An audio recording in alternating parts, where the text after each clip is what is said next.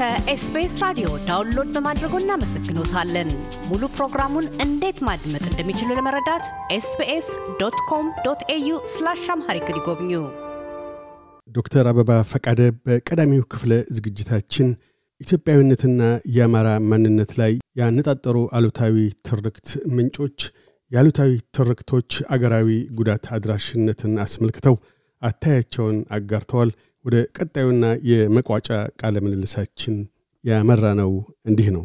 ኢትዮጵያ ውስጥ በአሉታዊ ትርክቶች ኢላማ የሆኑ ሌሎች የኢትዮጵያ አካላት የሆኑ ዜጎች አሉ። በኢትዮጵያዊነት ላይና በአማራነት ላይ የተፈጸሙ አይነት አሉታዊ ትርክቶች በሌሎች ወገኖች ላይስ ያንን የሚያሳዩ ጥናቶች ምንን ነው የሚያመላክቱት? በጥቅሉ የኢትዮጵያን ሕዝብ በተለያየ መንገድ የጻፉ እና የሚተረኩ አሉ። በእኛም ውስጥም በውጭም ሆነ አሁን በአጠቃላይ እኛ ኢትዮጵያውያን ኢትዮጵያን እንደ ኋላ ቀር ብዙ ባህላችንን ማንነታችንን ምዕራባውያን ባህልን መውደድ በአንዳንድ አባባል ነጭ አምላኩ እንደሚባለው የራስን ማንነት አለማወቅ፣ ስለ ራስ አለማወቅ በአጠቃላይ ይሄ በትግሬው፣ በአማራው፣ በጉራጌው በሁሉም የተካሄደብን ነው። ያለ ቀጥታ ኮሎኒያሊዝም ያለ ቀጥታ እንደ ሌሎች የአፍሪካን ሆነ ኤዥያን ሀገሮች ሳንሆን በተዘዋዋሪ መንገድ የገባው በጣም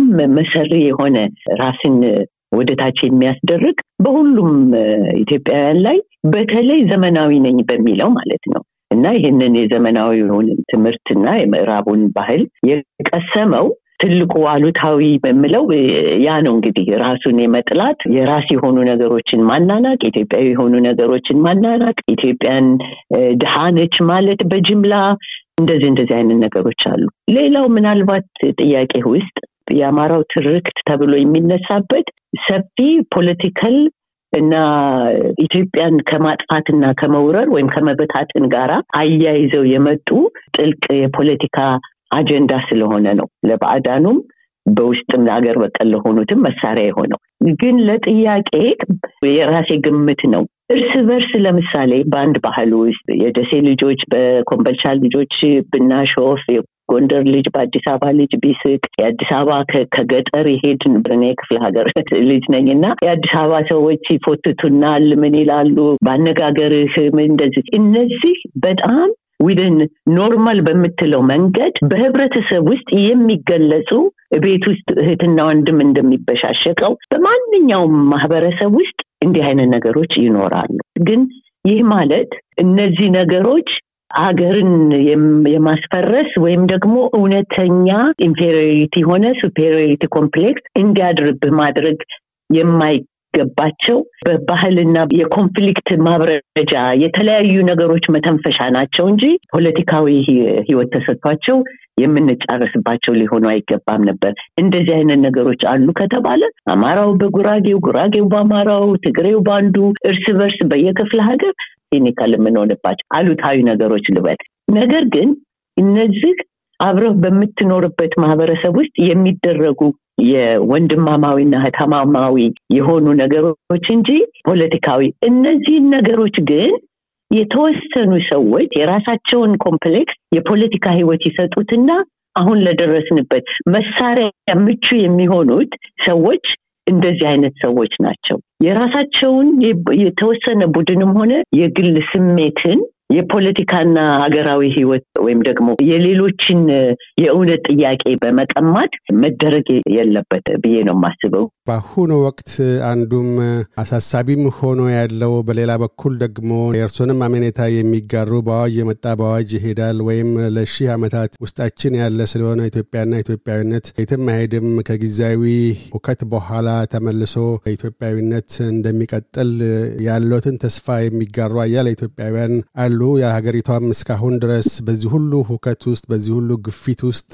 እምቢኝ ብላ መቆሟ እና ኢትዮጵያዊነት አሁንም ድረስ ጸንቶ መኖሩ በብዙ ኢትዮጵያውያን ልብ ውስጥና አእምሮ ውስጥ የራሱ አንድ ማስረጃ ነው ብሎ የሚከራከሩ ወገኖች አሉ። ኢትዮጵያዊነት ላይ ቀደም ሲል እንዳነሱት አንዳንድ ትርክቶች ሳቢያ የጎሳ ፖለቲካ ለጊዜው ገኖ ይታያል። ይህንንም ይቀበላሉ። ኢትዮጵያዊነትን አሁን ካለበት የበለጠ ጎልብቶ ለማንሳት አዎን አዎንታዊ የሆነ ኢትዮጵያዊነትን ማዕከል ያደረገ ብሔራዊ አዎንታዊ ትርክቶችን በምን መልኩ ማጉላት፣ በምን መልኩ ወደ አጀንዳ ማምጣት፣ በምን መልኩ በእያንዳንዱ ኢትዮጵያዊ አእምሮና ልብ ውስጥ የበለጠ ሰርጾና ገኖ እንዲወጣ በመንግስታት ፖሊሲም ጭምር እንዲታገዝ እና በተለይም በባህር ማዶም ሆነ በሀገር ውስጥ ባሉ ዜጎች ከጎሳ ፖለቲካ አራማጅነት ይልቅ ምክንያቱም የጎሳ ፖለቲካን ለመቀናቀን አንዱ ከጎሳ ፖለቲከኝነትን እምቢኝ ማለት ያስፈልጋልና እዛ ውስጥ ሆኖ እንደገና ኢትዮጵያዊነትን መዘመር አብሮ የሚሄዱ ስለማይሆኑ በምን መልክ ነው ኢትዮጵያነትን ማዕከል ያደረገ ብሔራዊ አዎንታዊ ትርክቶችን እና በፖሊሲ አግዞ ለማዝለቅ ይቻላል ብለው የሚያስቡት? ብዙ መንገዶች አሉት። በእርግጥ ከትምህርት ጀምሮ አሁን እንዳልከው ሆኖም ግን አሁን ያለችበት የሀገራችንን ሁኔታ ስትመለከት ሁለት ነገር ታሪካዊ ማንነታችንን እና በኢትዮጵያዊ አዎንታዊ የሆነውን ዘለቄታ መፍትሄ የሚሰጠውን ለማራመድ tube ኦች አሉ፣ ሚዲያ እናንተ አላችሁ። አሁን እንደተደረገው ኮንፈረንስ አለ። በየጊዜው ኢትዮጵያውያን በዚህ ላይ ቢሰማራ እንደ ዘመቻ በእውቀት ላይ ራሴን ልወቅ፣ ራስን እወቅ የሚል ዘመቻ ቢደረግ ግን ይህን ከማለቴ በፊት ቅድም ልልህ የነበረ አሁን ያለንበት ቦታ ግን የህልውና ጥያቄ ነው። የህልውናው ጥያቄ የሚያሳዝን ሁኔታ መጀመሪያ የአማራውም ህልውና ወሳኝ ነው። ለኢትዮጵያም፣ ለሁሉም ለሌሎችም ማህበረሰብ በጣም ወሳኝ ነው ይህ ህልውና ጥያቄ። ሁለተኛ ይሄ ጦርነት ኢትዮጵያን የሚወሩ ኢትዮጵያ ላይ መንግስት የሆኑ ኃይሎች ነው የአንድ ክፍለ ሀገር ወይ የአንድ አካባቢ ጥያቄ አይደለም። አሁን ባለው በተሰናከለ አስተሳሰብ ስላሰብን ነው እንጂ የትም ሰሜን ኢትዮጵያ ላይ ቢደረግ፣ ደቡብ ኢትዮጵያ ላይ፣ ምዕራብ ኢትዮጵያ ላይ ቢደረግ የጋራ የሁሉም የኢትዮጵያ ጥያቄ ነው። ስለዚህ ኢትዮጵያ ሁለተኛ ትልቁ battle ground ሆኖ አሁን አማራውን መጀመሪያ የማጥፋት ስልት ላይ ነው ያለው። ይሄን ላስገንዝብ ብዬ ነው ወደ መፍትሄዎቹ አሁን ላልከው በጣም አስፈላጊ ለሆነ ጥያቄ ከመመለሴ በፊት ይሄ ይህ እንዳለ ሆኖ እንደሚባለው freedom mind መጀመሪያ አእምሮህን ነፃ ማድረግ አለብህ። ሌሎችን ጦርነቶች ከማሸነፍ በፊት የሚያስፈልግህን ነገሮች ከማግኘት በፊት። ስለዚህ ይሄ አሁን ትርክቱን ማስተካከል ብዙ ብዙ ብዙ ወንድሞች አሉ፣ እህቶች አሉ ይህንን ታሪክ የሚያውቁ ማንነታችንን የሚያውቁና ወደዛ ብንመለስ ራሳችንን ወደ ማወቅ የተለያዩት ሚዲያዎች ለምሳሌ ጎጂ የሆኑ ነገሮችን ከማስተላለፍ አሁን በተለይ አንዳንድ ጊዜ የማየው አገር ውስጥ ፋኖን በሚመለከት አስፈላጊ ያልሆኑ በጣም በርካታ ሚዲያዎች አሉ እና ዝም ብሎ ወሬው ምኑም ዳይሉት ይሆናል። በቃ ግን ከፊሉ ሊጨበጥ የሚችል መሳሪያ ሊሆን የሚችል የራስን ማወቅ እውቀት ይህንን በደንብ በተለያየ ዘዴ አገር ነፃ ስትሆን ትምህርት ሚኒስቴር የሚቀይረው ነው። ቀደም ብለህ አንተ ለጠቀስከው ይሄ በፖሊሲም ደረጃ ኢትዮጵያ አሁን ያለችበትና የአማራውም ሕዝብ የተፈተነው ፈተና ለወደፊት ትልቅ ትምህርት ነው። ኢትዮጵያ ንቁ እንድትሆን ነው የሚያደርጋት። ዝም ብሎ በሰመመን መኖር ምን ላይ እንዳደረሰ በማወቅ ኢትዮጵያውያን የሚነቁበት ዘመን ይመጣል። ስለ ራሳቸው ማወቅ እና ያ እስኪሆን ድረስ እንግዲህ አሁን ለጊዜው ያለንበትን ችግር መፍትሄውም ችግሩን በቅጡ ከመገንዘብ ይጀምራል እና ያን ማድረግ ራሳችንን በምናውቅበት ጊዜ እውነተኛ ማንነታችንን ራሳችንን ስናውቅ ራሳችንን ስናከብር ከራሳችን ማንነት ጋራ ከውስጣዊ ማንነት ጋራ ስንታረቅ ከተበላሸው መንገድ አሁን ያልነው ከዚህ በትርክቱ በሀሰት ትርክት ከምንጓዘው መንገድ ከተመለስን እና ወደ ራሳችን መንገድ ከሄድን ኢትዮጵያም ሀገራችን አማራውም ራሱን መብቱን ያስጠብቃል። ያልልውናው ጥርጥር ውስጥ የሚገባ አይደለም። እሱ ግን በአጠቃላይ ሌሎችም ኢትዮጵያውያን እና ኢትዮጵያ ሀገራችን ካለችበት ችግር ትላቀቃለች። ፍትህም እንዲሰፍን ክብራችንም እንደ ሰው ልጆች ይመለሳል። አሁን እኮ በጣም ዝቅ ከማለታችን የተነሳ በመቶ ሺዎች ብናልቅ ዞር ብሎም የሚያየን የለም።